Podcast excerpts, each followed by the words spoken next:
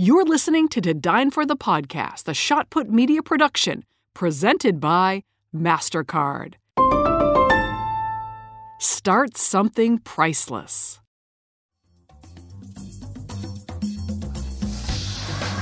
What's better in life than a bottle of wine, great food, and an amazing conversation? My name is Kate Sullivan, and I am the host of To Dine For. I'm a journalist, a foodie, a traveler with an appetite for the stories of people who are hungry for more. Dreamers, visionaries, artists, those who hustle hard in the direction they love. I travel with them to their favorite restaurant to hear how they did it. This show is a toast to them and their American dream. To Dine For the podcast is brought to you by Terlato Wine Group and American National Insurance. Grilling season is here, and you may be looking for the perfect wine pairing for your delicious summer cooking. The Federalist offers a lineup of American craft wines that are bold, full bodied, and crafted with as much quality and character as the men they celebrate. Each bottle featuring audacious takes on traditional styles. The Federalist is the perfect companion to anything that you're grilling up tonight. You can use promo code TDF20 to get 20% off your first bottle at uncorked.com. Cheers, everyone. To Dine For the podcast is brought to you by American National, offering a broad suite of insurance solutions to protect what matters most to you. For 115 years, American National has remained committed to helping people and communities make a real difference in their lives.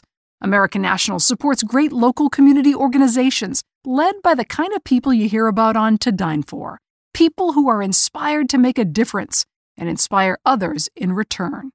American National's philosophy is helping where it's needed helps us all. For a description of the American National companies, the products they write, and the states in which they're licensed, visit americannational.com/dine. Hello everyone and welcome to To Dine for the podcast. On today's episode, we are meeting Naomi Shah. The more stories that we're able to tell, the more voices that are able to be heard, and then the more we can bring those voices into mainstream entertainment. Naomi Shah is the founder and CEO of Meet Cute, a modern media company that produces original scripted rom coms in podcast form. Meet Cute is already redefining the rom com category by creating these bite sized doses of feel good content. They've already created more than 300 that prioritizes diverse storytelling and characters by telling stories across the full spectrum of love. Before starting Meet Cute, Naomi was a member of the investment team at Union Square Ventures, and before that, she worked at Goldman Sachs and studied mechanical engineering at Stanford University.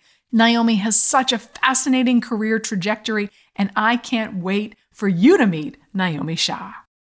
Hi, Naomi. How are you? Good. How are you doing? Excellent. Thank you so much for joining me on To Dine for the podcast. Of course. Of course. Thank you for reaching out. I am really excited to talk to you about your career, meet cute. Um, but I'm going to begin this podcast the way I begin all of my podcasts by asking, what is your favorite restaurant? If you could take me to one place that really you just love, where would that be? I love this place in Portland, Oregon, which is where I'm from, called Bamboo Sushi. Ooh. Highly recommend if you've ever if you ever plan on visiting Portland. But they make incredibly unique sushi dishes, and also the whole restaurant ambiance is so different. I think a lot of it is like a training ground for people that are going to go work at like Michelin star restaurants later. So it's just a really cool experience. It's in like the best neighborhood in Portland, in my opinion. And there's one dish there, the green machine, that like every time I land in Portland, that's the first thing I crave. You have to have the green machine. And what is in the green machine? It's a vegetarian sushi roll. It's tempura vegetables. There's an avocado kind of top to the sushi. And then they make their own aioli sauce that like yes. It. And it's crunchy, it's perfect, it's fresh it like never fails. I'm ready. I'm ready. Let's go. Let's go. I've never been. Do you know I've never been to Portland, Oregon? It is on my list. Yes, and I'm bamboo sushi. I'm now going to make a mental note that that's exactly where I need to go. I'm really interested in your early days growing up in Portland. You went to Stanford. I believe you studied mechanical engineering. Yes. And I'm just wondering like when you're in college and you're thinking of your future self, what did you think you would become? And I, I can imagine it had nothing to do with rom coms. You're correct. Um, I actually went into Stanford thinking that I was going to either be a doctor or Mm. get an MD PhD and do something in environmental health, which is where I'd spent a lot of my childhood kind of researching and, and, and was really interested in that space. And then I got to Stanford and it was like, here are so many different interesting courses, explore this, explore that.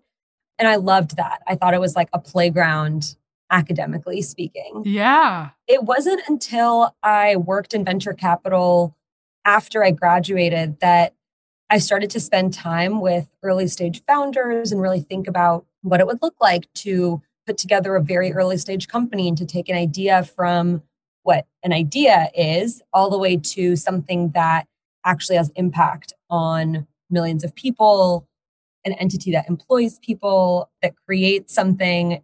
And so I actually had no like background in media or entertainment when I started Meet Cute, besides being a consumer myself. Like rom coms are my favorite genre of content. Right. Me too. it's it's hard to not like it, but I do think I leveraged a lot of what I learned in my engineering coursework, just like more the way that I problem solved and the way that I thought about something from a process perspective rather than as like one offs. Let's back up here because how did you get from, you know, this engineering mindset to Goldman Sachs? Let's first begin with that like pivot and that leap. Was Goldman Sachs one of your first jobs out of college? It was. Yes. Okay. And what was the decision there? Why why Goldman Sachs? I wanted to live in New York. and then I love the Um, honesty. Yeah.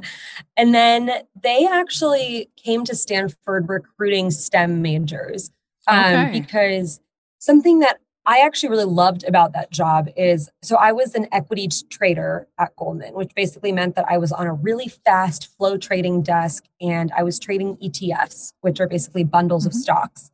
And I loved the part of my brain that it used where it was based on pattern recognition. It was like, okay, Mm. here's how this news is going to impact the value of this trade. So th- then it's going to lead to this outcome and how we trade it out. And I thought that that Mm. was just a really cool way to apply what I learned and what I was good at with data and engineering to a problem that I had no idea how to solve, which was like something in the financial market. So the advice that I give to people now is you can find a way to apply your degree and what you learn to almost anything. It's really just about how you problem solve and how you think Right. through something logically. And so I actually think that finance was a great first job for me because I learned how to apply so much of what I learned in college to a completely new problem that I'd never seen before.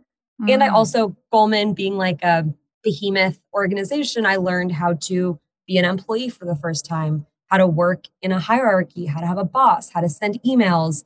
And I do credit them with a lot of like the skills that today I can like cold email almost anyone and hope that they will respond back. And like, you know, there are things that I think I would never have thought Goldman could have taught me that I ended up carrying through my next few jobs. Well, first of all, you're in such a fascinating job right now, which we will get to, I promise. But I, I really feel like what you're saying right now is going to be so inspiring to younger people who are trying to figure it out and they know what they're interested in, but they can't see a path forward to a job that's that feels right. Mm-hmm. And and from what I'm hearing you say is, you know, you kind of struck out in a bold manner in the sense that you took the best job, it probably paid pretty well for a, a recent college graduate. You lived in the city you wanted to live, and you knew that it was a chance to learn and you just kind of went with that it was it was sort of a you know a wing and a prayer sort of right Absolutely. And I think that that's where you land the most interesting jobs that actually are going to fit not just your resume, but also your personality. yes that's something that I learned when I was recruiting was that people would look at my resume and be like, wow, she's so technical. But they couldn't mm. see the side of me that wanted to talk to people, that wanted to get to know someone, like mm. wanted to tell a story about that person or to that person. So I remember going into my Goldman interview and asking them to flip my resume over because I was like, you can read my resume. Like that will tell you one thing about me. I want to tell you what's not on my resume, which is like Ooh, good. I am as a person. Yes. And that was the first time that I was like, I don't need to be defined by my technical skill set. I can take that and then add on my personality and go get a career path that I'm really excited about. Yes. Yeah. No, that's really good. That's really good. Thank you for sharing that. So, at some point in your Goldman Sachs journey, you made the decision to leap to Union Square Ventures. Will you explain what that job was, why you made the leap, and what you loved about it? Absolutely. So, Union Square Ventures, for those who don't know, is an early stage technology venture firm. And what that means is that they, they invest in technology companies at the earliest stage of launching. So, some of the investments that USV had made were Twitter, SoundCloud, Etsy, Kickstarter, a lot of brands that today we take for granted. We're like, of course, mm-hmm. they've always been there, but USV kind of took a bet on those very early on. So I was sitting at Goldman. I loved the challenge of applying my skill set to financial markets, but I wasn't exercising the creative part of my brain. And I felt like that was something that was missing from my job for me. Um, yeah something that people don't really know because I didn't minor in it at Stanford. I just took all these classes on the side is that I would always supplement my engineering classes with a creative writing class or some mm. kind of mm. language arts class. Amazing. Um, like I liked writing, I liked that type of analysis, but like I can't major in three things, so I was like I just need to choose one and then take these fun classes on the side. And did you did you enjoy creative writing? Did you write rom-coms yourself? most of the creative writing in the classes they did were more like memoir type okay. writing, like more like autobiography or biography, taking like a creative spin on it. So I actually yeah. haven't written a rom com, but through Meet Cute, like as soon as I find the time to stop running the company, I will write a rom com. There's a lot going on for me to, I know I need to do one eventually. But I mean, I liked to find the rom in things that I observed in my everyday life. So I talked, I wrote something about my parents falling in love. I wrote something about my grandparents falling in love. And I think I've just always been drawn to stories about like how humans connect. And so mm-hmm. that to me is like the basis of any rom com because there has to be some truth in that for you to go write yes. a fictional story about it. Absolutely. So you're at Union Square Ventures and you are seeing firsthand companies that are getting their start. And you're you talked about pattern recognition. So I'm sure you're having a lot of reps in the sense that you're getting to see a lot of companies go through the same thing, which is trying to launch. What did you learn specifically there? And when at what point did you have the idea to start something on your own? Yes, I would meet with usually like somewhere between five or seven companies every day. Those were new wow, companies. Wow, really? Yes. Like they would either come into USV or I would go get coffee with the founder. And then I also got a really cool opportunity to sit on a lot of boards with the partners at USV. So I get to see what like the internal conversations were like early on.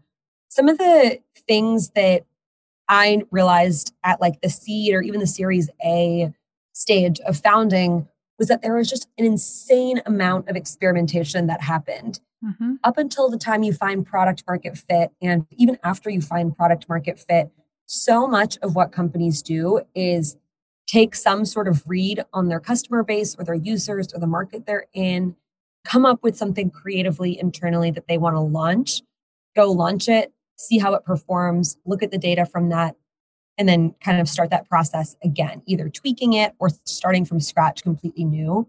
Trial and error. Trial and error, A B yeah. testing. Mm-hmm. And the superpower for the companies that ended up being really good and really backable as a VC were the ones that could do that really quickly and make mm. decisions really fast. So they were like, that's not working, shut it down, try this. Or mm. that's working, but I think we should put this on it. Let's go build this, launch it by the end of the week or by next week latest. Speed.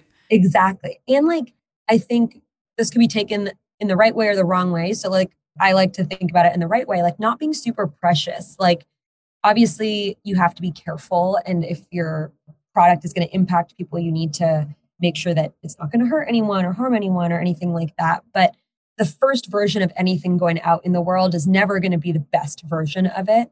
And not having to like sit there and perfect it because you might miss the opportunity to go get valuable feedback from the people who are actually going to use it. We'll have more on this conversation in just a minute. But first, thank you to our sponsors. Ryan Reynolds here from Mint Mobile. With the price of just about everything going up during inflation, we thought we'd bring our prices down. So to help us, we brought in a reverse auctioneer, which is apparently a thing. Mint Mobile unlimited premium wireless. Ready to get 30, 30, bit to get 30, bit to get 20, 20, 20, bit to get 20, 20, bit to get 15, 15, 15, 15 just 15 bucks a month. So, Give it a try at mintmobile.com/switch. slash $45 up front for 3 months plus taxes and fees. Promo rate for new customers for limited time. Unlimited more than 40 gigabytes per month slows. Full terms at mintmobile.com. There's never been a faster or easier way to start your weight loss journey than with PlushCare. PlushCare accepts most insurance plans and gives you online access to board-certified physicians who can prescribe FDA-approved weight loss medications like Wegovy and Zepbound for those who qualify. Take charge of your health and speak with a board-certified physician about a weight loss plan that's right for you. Get started today at plushcare.com slash weight loss. That's plushcare.com slash weight loss. plushcare.com slash weight loss. To Dine For the podcast is brought to you by American National, offering a broad suite of insurance solutions to protect what matters most to you. There's a funny thing about most insurance commercials, whether they feature lizards or birds or funny cartoon characters. It seems like they want you to think about anything but insurance. American National, on the other hand, has real local agents who get to know you, so they can help you reach better decisions about your insurance to make sure you're protecting what matters most to you. American National agents are part of your community, they're your neighbors. So whether it's solutions for your home, your small business, your farm, or your life, you can count on your local American National agent to make sure you get the discounts you deserve and the protection you need without paying for extras you don't. With American National, you get an ally, not just a web page. For a description of the American National companies, the products they write in the states in which they're licensed, visit americannational.com/dine. Grilling season is here, and you may be looking for the perfect wine pairing for your delicious summer cooking. The Federalist offers a lineup of American craft wines that are bold, full bodied, and crafted with as much quality and character as the men they celebrate. Each bottle featuring audacious takes on traditional styles. The Federalist is the perfect companion to anything that you're grilling up tonight. You can use promo code TDF20 to get 20% off your first bottle at uncorked.com. Cheers, everyone. Now back to our conversation. Basically, don't be a perfectionist. Like if you're really trying to scale and find out what works, it's got to if it's got to be just pretty good and people will respond to it. Don't try to perfect it and then have it and then see that nobody likes it. Exactly. Because if you try and perfect it, then you're just building what you think is like n equals one Mm. is believes. But if you go put it out there, you can basically turn your entire market into part of the building process with you because you're like observing them, analyzing their their experience using it or consuming it, whatever the product is, and then you can make it better through that. Oh, that's fascinating. So you were probably at this point gathering so much information on how to how do you make a pitch. I mean, these people were meeting with you. You said 5 to 7 companies or founders a day, and you were getting all this information on what resonated, what sticks, and also what was going to secure venture capital funding, correct? Totally. I think that that was the muscle and the pattern recognition that I was able to carry over from my previous experience into VC, which is just being able to have a conversation with someone who's an expert in the field, ask intelligent questions in order to get to that level where you feel conviction around putting a check into the company. Yes. And USV was is a thesis driven firm. So the thesis kind of has evolved over the last couple decades, but largely is about network effects in three verticals, which are knowledge, capital, and well being. And so the thesis kind of acts as like the first filter. So if something fits that thesis, then we'll look at it a little bit more closely. And then we have to be excited about the vision of the company five to eight years from now. That is the company that we want to see working in eight years. And Sure. if we have that excitement, then we look at okay, who is the team? What experience do they have to be able to build in this space? What initial traction do they have? Are there initial partners that are excited about this? And we can kind of start to back into do we think this will be successful or not? And do we want to be along for that ride? And so there is kind of every company is so different, but there is a little bit of a model that you can start to build for yourself as you're meeting all these companies to make that decision process a little bit more straightforward. And it sounds like you really enjoyed this process, not only of meeting these folks, but also of absorbing what made them successful and what did not. So this was all, it was all like, you know, talk about the uh, connecting the dots looking backwards, right? At some point, you made the decision to do something on your own. Obviously, inspired by so many of the founders that you were meeting, you said, Why not me? I'm going to bet on myself. I have an idea. Talk me through that process. First of all, explain to people what was the idea and at what point did you think, okay, let's do this? Yes. So at some point, I launched Meet Cute, which is a romantic comedy entertainment brand. And we make hundreds of rom coms and own that IP so that we can go take it into other formats like TV and film, like books. We can mm-hmm. create community around it. So really think about Cute as like a full stack entertainment brand built digitally for uh, modern audiences. Okay, so let me take you back to mm-hmm. how it started, Yes. which is I was at USV, I was looking specifically at the well-being space, which basically before we started looking at media companies and entertainment companies was healthcare and mental health. So I mm-hmm. spent a lot of time with those companies. And then one of the partners at USV, Andy and I, were really spending time thinking about what does it look like for a media company or an entertainment company to be venture backable? Because Mm. there actually aren't that many examples of VCs Right. backing this type of company. It's mostly Absolutely. Hollywood.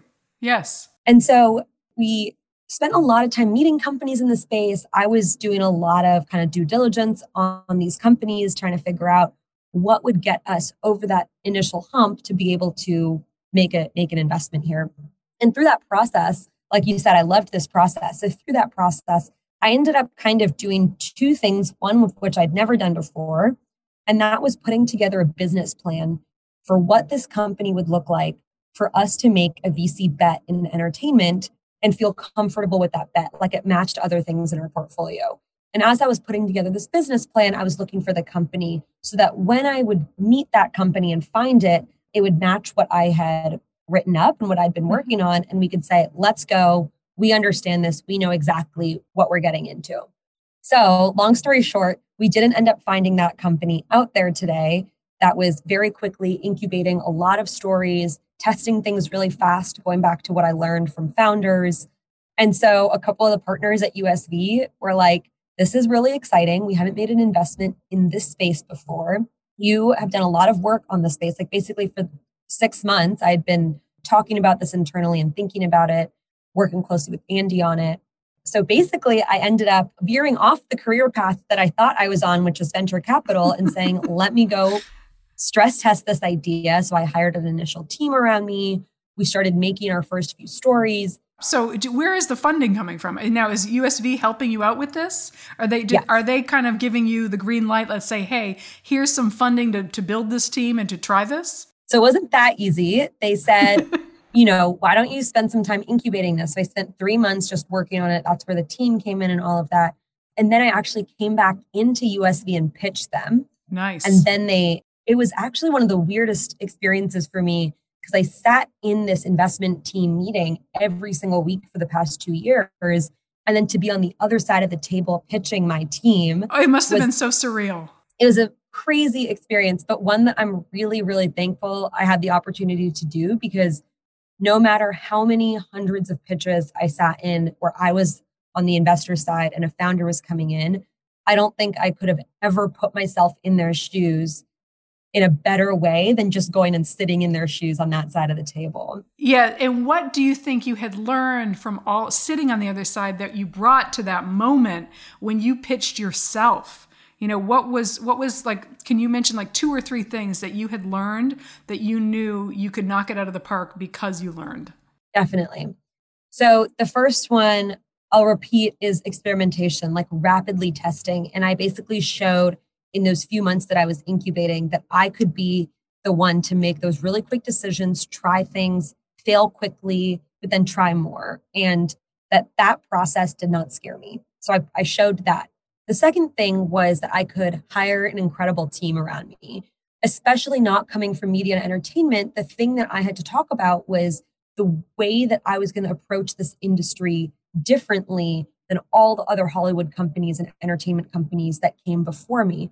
And so, one, convincing people to come work for you, really smart people to come work for you, is a really hard thing. And at this point, you're you're under thirty, right? At this point, when you were pitching, yes. weren't you in your twenties? Yes, I'm 24 at this point. Wow. Um, okay. Yes, I think so, that's relevant. I don't, I, I, don't, I don't believe in asking people their age, but I, it's very relevant for people to understand what you'd learned, where you were in your career, and really how much of a risk this was. Is totally, totally. I mean, yeah. yes, you have to be super, super willing to take risks, and there is a job for risk averse people in this world, and then there's a job for risk takers, and founding is 100% a job for yes, risk takers. I completely agree those were probably the two big things that I showed. And then also vision, like having a plan for like, this is where we should expect the company to be in six months from now. This is where we should expect the company to be in 12 months from now. And then this is where we expect the company to be in five years from now. That map, who knows whether it's accurate or not when you go into right. that room for the first time, but being able to speak to that, I think is really important. And quite frankly, I think that's something that I learned from my experience at USV. You don't want to short sell that vision. You also don't want to exaggerate that vision. Like exactly to hit the sweet spot is so important because people can like see through it when you do either one of those. Right. There is a vision that is reachable and accessible that you can logically step towards when you present. And I think that piece is really important. And the founders that I talked to in my two years in venture that really stood out to me were the ones that I was like, I could go work for them. Like, I understand the vision. I would want to be a part of that. And so I really tried to bring that into my pitch to USV that first time. That is really spot on because, you know, to get someone excited about your vision of where it's going, of the money that it could make, and why it's important. I think we, before we move on with this interview, I think it's really important to flesh out what Meet Cute is because I, from what I understand, one of the most crucial parts of it is the diverse characters and storytelling that's a part of this. You've picked an industry that's incredibly difficult, but you've picked two things that are really on the rise, and one of them is podcasting, right? And especially when you started, like podcasting is booming now, but it was really just getting going when you started. And I feel like to be able to tell stories that are diverse, that are unique, that are from, um, that you don't normally hear. There is such value and power and vision from that. I'm just wondering where did that idea come from? Was it your personal life? Was it how you grew up in Portland? Definitely. It was super important from day one that our stories were reflective of the wide audience that we wanted to be a part of our community. And to me, that's everyone because I think mm-hmm. that the world needs more of these stories and that everyone can find something to relate to in a rom com. Love is one of the most universally understood emotions. Mm-hmm. And so growing up, I loved rom coms. Like I said, I actually watched a lot of them with my dad in like my preteen and teen years. And one of my favorite early rom coms was Bend It Like Beckham. Yes. Um, which is about this young South Asian woman who lives in London her family has certain expectations of her and she wants to play soccer. And growing up, I was a massive tomboy. I loved playing soccer. I chased my brother, my older brother, around everywhere. And it was the first time that I saw a character like me reflected on screens. Wow. And I couldn't articulate it for the longest time, but I just went back and rewatched and rewatched and rewatched that movie because I was like, you can have it all. Like you can be a mm. tomboy, you can get your love story, you can play soccer, you can be a badass at whatever you're doing. And I think that that was a really formational experience for me that when I think about like just the early conversations at Meet Cute, instead of creating a writer's room internally where the same people wrote the stories, produced them, acted in them, we decided to not have any in house creators and only work with freelance talent. So today, our team is six people full time, but we have over a thousand writers, actors, directors, producers, sound engineers working on these stories. And whether they are talent that you can hear when you listen to the story or talent that's behind the scenes, there is so much diversity that is infused into the stories. And that to me is how you get diverse storytelling. It's not by saying, we need a queer rom com, let's go get this queer rom com told. We need a rom com about with Asian people in it, let's go tell this story. No, it's actually starting from the creators, building it into the business model, and then saying, go tell the stories that you think you want the world to hear, that you're uniquely positioned to tell, and then bringing them to the platform Meet Cute to tell those stories and to do it as efficiently as possible. Efficiency actually is a big part of diversity at Meet Cute because the more stories that we're able to tell, the more voices that are able to be heard, and then the more we can bring those voices into mainstream entertainment. So I don't think that this is possible without actually building it into the business model. And that I think is one of the early decisions that I'm really, really proud of at Meet Cute that is like propagated through everything that we do and has really widened how many stories we're able to tell here. Well, you bring up a really great point and that is like when i think about rom-coms from my childhood and i'm um, a lot older than you but like i think of meg ryan and i think of julia roberts right i think of diane keaton and these are all white women and they're they're wonderful you got mail and i think they're wonderful yes. stories but there has been just like a incredible lack of diversity, especially when it comes to romantic comedies. And you are tapping into something that our country, as diverse as it is, desperately needs. So, you know, they always say with any great venture, you always start with a problem that needs to be solved. And in, in a way, that's what you're doing with this. I'm really interested though, but when you start to kind of vet some of these stories, right? And they're most of them begin in podcast form, as you said, how how do you convince the powers that be that this is going to make money, right? Because here you are, mid 20s. How do you know that even though you have this fabulous, really well told podcast, that you will get the IP, that you will, that it will become a movie, that you will be able to get it in front of the right set of eyes? Talk me through that process. A lot of it is conviction in the idea and knowing that the market has always been looking for more and more IP and users, consumers, audiences want more of this content. So we've seen the appetite for it. And we know that having an, an IP incubator or like an incubator for stories is something that can provide for that appetite and, and kind of be a funnel for the market. So we've kind of lots of research, lots of conversations, seeing what people are consuming. Rom coms are one of the most consumed types of stories out there, both in books, in audiobooks, TV and film. And it's kind of pandemic proof or recession proof. like these are the stories that people yeah. go to right when times are really hard. And, and we saw that in the last two years. So do you, so do you start with a few podcasts? Like do you, do you start with a couple of podcasts that you think will, will do well and just and just look at the data? Like who is listening to what? What are the storylines that are working and kind of go from there? I'm just wondering how how at the very beginning, you know, you now have th- more than 300 uh, different stories out through Meet Cute, but but how did that very beginning start?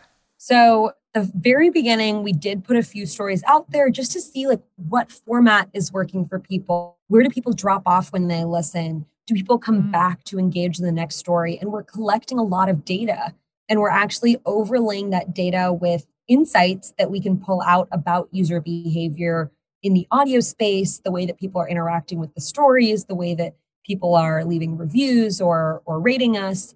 But our method then accelerated, I think, more than most would expect. Where then we were like, instead of putting out three or four stories, what if in the next nine months we release a hundred stories and just see what mm. happens? And oh, wow. that gave us a lot of data to be able to then dive into and say what's working, what's not. We learned that people wanted slightly longer stories. They wanted to stick around for more than just 15 minutes. Our initial stories were more short stories. Today we do 90 minute series that allow for people to stick around with the characters and really get to know them.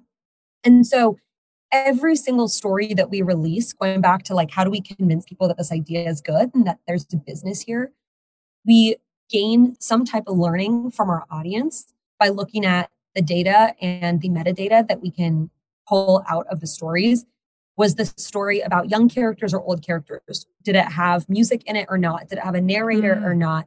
There's mm-hmm. so many little toggles that we're learning about what works and what doesn't work so that every story that we make gets better and better over time, thereby increasing the chances that audience like it and increasing the chances that this specific story can go on to have a life, not just in audio, but in digital video, in TV and film. It can spark a merchandise opportunity. It can create a community around those characters that people want to engage in. We could do a live event where those characters show up somewhere and people want to go meet them. So, our whole model is like produce a lot of stories, see what works, keep using those insights to make new ones. And that is the unique part of our business that convinced investors to put money in, convinces Hollywood that these stories are worth spending time with and are worth adapting or bringing to other formats, and convinces our audience that we're listening to them and that we want to create better and better stories each time that, that they listen. So, presumably, to be a success with what you're doing, you have to have a couple of these stories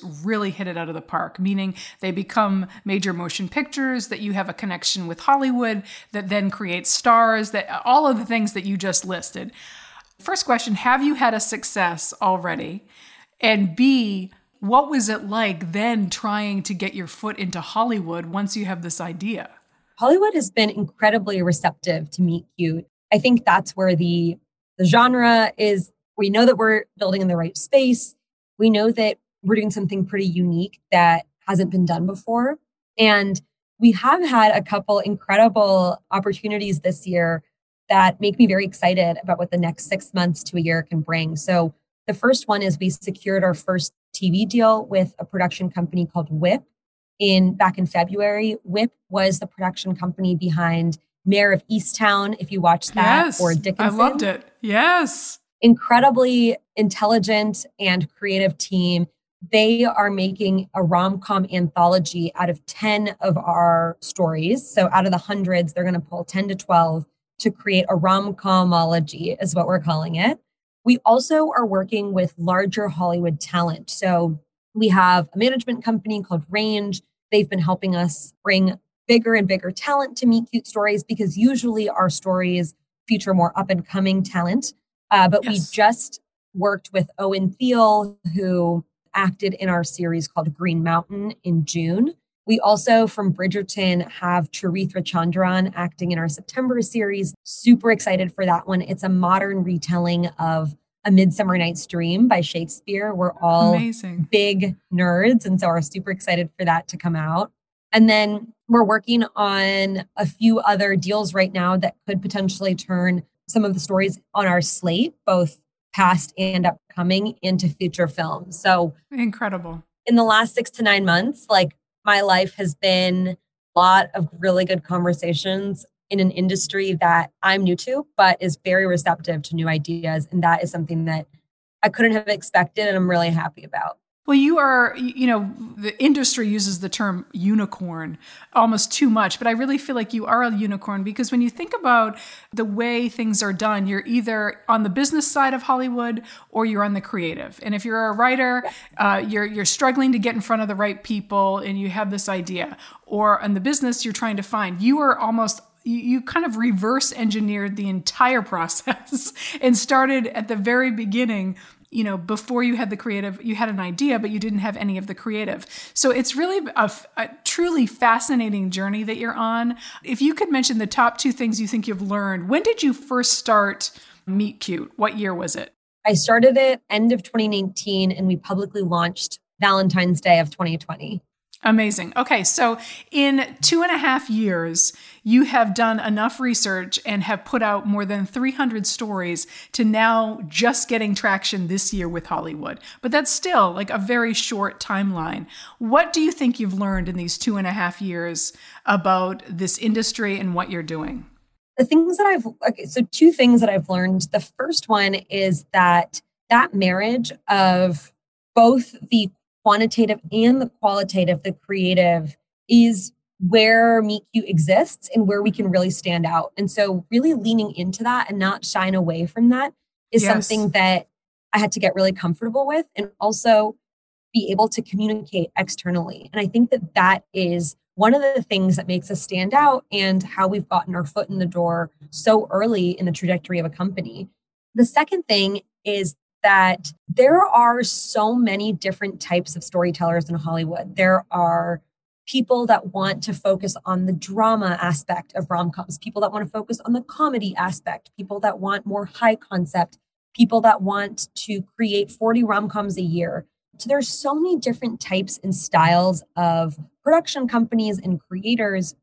And something that I have spent a lot of time learning about and a lot of time with our library figuring out how we can surface the right stories within our library to the people that it fits with best. There is like a matchmaking process in this whole thing where someone will say, you know, we're looking for more YA stories. There's a part of our library that features a ton of YA stories that our team, Meet Cute, knows better than anyone else. And it's our job to find what would fit really well for that creator.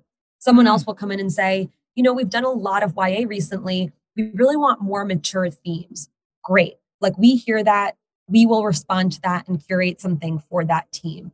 And I think that there's no one size fits all. There's no like platform approach to doing that. It's a really human process and it's it's very creative, but our business and our process lends itself really well to be able to service many different creators and production companies within the industry.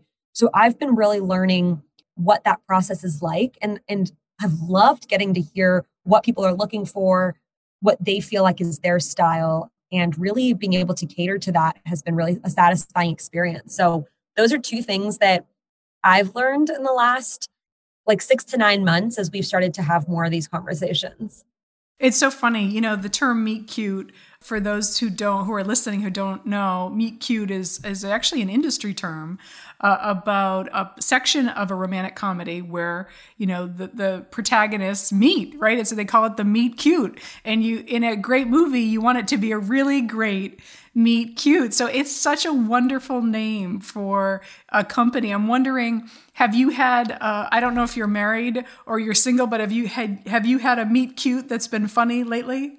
I have. Yeah, I'm in a relationship. my meet cute with my partner actually happened in college but we didn't start dating until just a little over a couple years ago.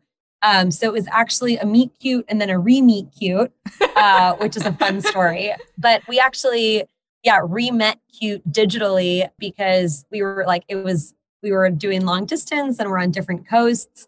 And so a very modern meet cute story. Oh, that's awesome. And, and it's it really is funny. I can't imagine a meet cute with you when you have a company named Meet Cute. You know, the, the conversation must be really fun. Uh, this has been a blast. Thank you so much, Naomi. It's wonderful to hear your story. I, I wish you every success in the world because I think what you're doing is really innovative and genius and just really cool. Thank you so much. I've loved this interview. So thank you for having me here. Yeah. And I hope that it inspires people to rethink and reimagine what they could do when they have an idea. Because what you did was you really used every section of your journey to like a layer on top of layer to get where you're going. And I think everyone can learn something from that, regardless of what industry or career path they've chosen. So thank you. Thank you. I totally agree. I think it's all about like telling a story based on your personality, your skill set, your experiences. And yeah, it's just like taking a risk and going for it. And going for it. I hope other people might hear this and say, you know what? Like, I've been sitting on this idea. I'm just going to try it and test it out. That's right. And don't have to be perfect, right? It's about speed. Exactly. Um, well, the next time I'm in Portland, I'm going to Bamboo Sushi, right? Bamboo Sushi, and I'm going to uh, take a photo and I'm going to tag you. So just get ready. Please do. I need the, you have to order the green machine. I need the full review. Okay, sounds great. Have a great day. You too. Thanks, Kate. Thanks for listening to To Dine For the podcast. For more information on the show, the guests, and the podcast, head to todinefortv.com. You can find us on Instagram at To Dine For TV and Facebook at To Dine For with Kate Sullivan. Thanks to the sponsors of To Dine For the podcast, American National and Terlato Wine Group. Special thank you to producer and sound editor John Golner. To the loyal followers of this program, cheers! Stay hungry and stay inspired. I'll see you back at the table soon.